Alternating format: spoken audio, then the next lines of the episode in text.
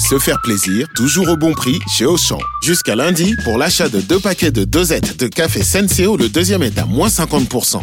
À 9 centimes la dosette, je vais refaire mon stock. Auchan, avec plaisir. 10,94€ les deux paquets de 60 dosettes de café Senseo au lieu de 14,58€. Soit 5,47€ le paquet, 13,15€ le kilo. Existant d'autres variétés valables sur le moins cher dans vos magasins et drive Auchan participants et en livraison à domicile. Pour votre santé, limitez les aliments gras, salés et sucrés. Vous écoutez RMC. RMC. Apolline Matin. C'est tous les jours de manche.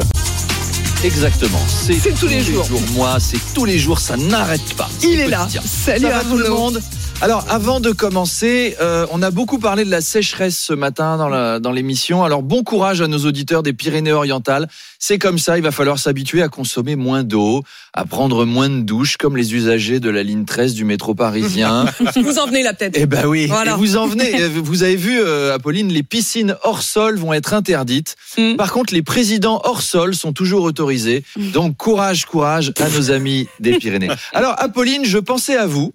Parce que j'ai regardé la série sur Brigitte Bardot. J'ai très peur. C'est un biopic. en- J'aimerais bien, non mais j'aimerais bien. un que- biopic en six épisodes euh, diffusés sur France 2 sur celle qui est le- le- la troisième icône de l'élégance française après Johanna Chabas et donc vous, notre Apolline nationale. Une femme qui a sorti son rouge à lèvres à son chemisier quand même. Il y a même mon frère qui joue dans la série si vous voulez voir. Mais non. Si, il a pareil, il est en pyjama. Euh, Brigitte Bardot, c'est vrai, c'est vrai, il joue un voisin. Brigitte Bardot, c'est notre icône, hein, c'est le fantasme de tous les Français, Mm. parce qu'elle a pris sa retraite à 38 ans et qu'on fantasme tous là-dessus. Et la série est pas mal. On revit les scènes iconiques de la carrière de Brigitte Bardot. Tu vois mes pieds dans la glace? Oui. Et mes jambes? Tu les aimes, mes jambes? Oui. Et mon renflement brun Tu lèves mon renflement brun Je suis dilaté comme jamais. Coupé Pourquoi on a un texte de Bruno Le Maire? Bah, C'est ça où je vous coupe vos subventions. C'est le service public, il faut choisir.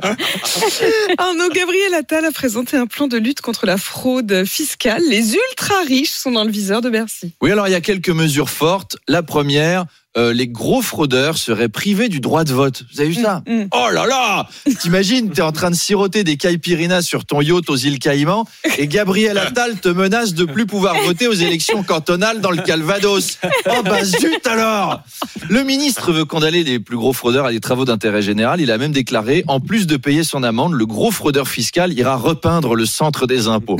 On va se retrouver avec Patrick Balkany, peintre en bâtiment. Isabelle il reste de la sous-couche. Non, ça c'est du brillant, on avait dit du mat. François Fillon va carler des salles de bain avec Pénélope. Mon chéri, je t'ai apporté du BA13.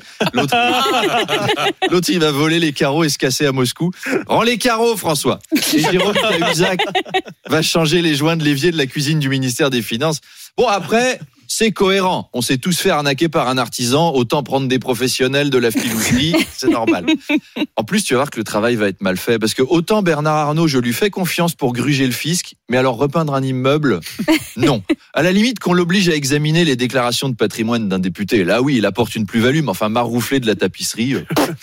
En tout cas, évidemment, chez les ultra riches, on n'est pas content. J'en discutais avec une voisine versaillaise, très très riche, la baronne Jurine de Bellefaçon, qui me disait Gabriel Attal se moque du monde.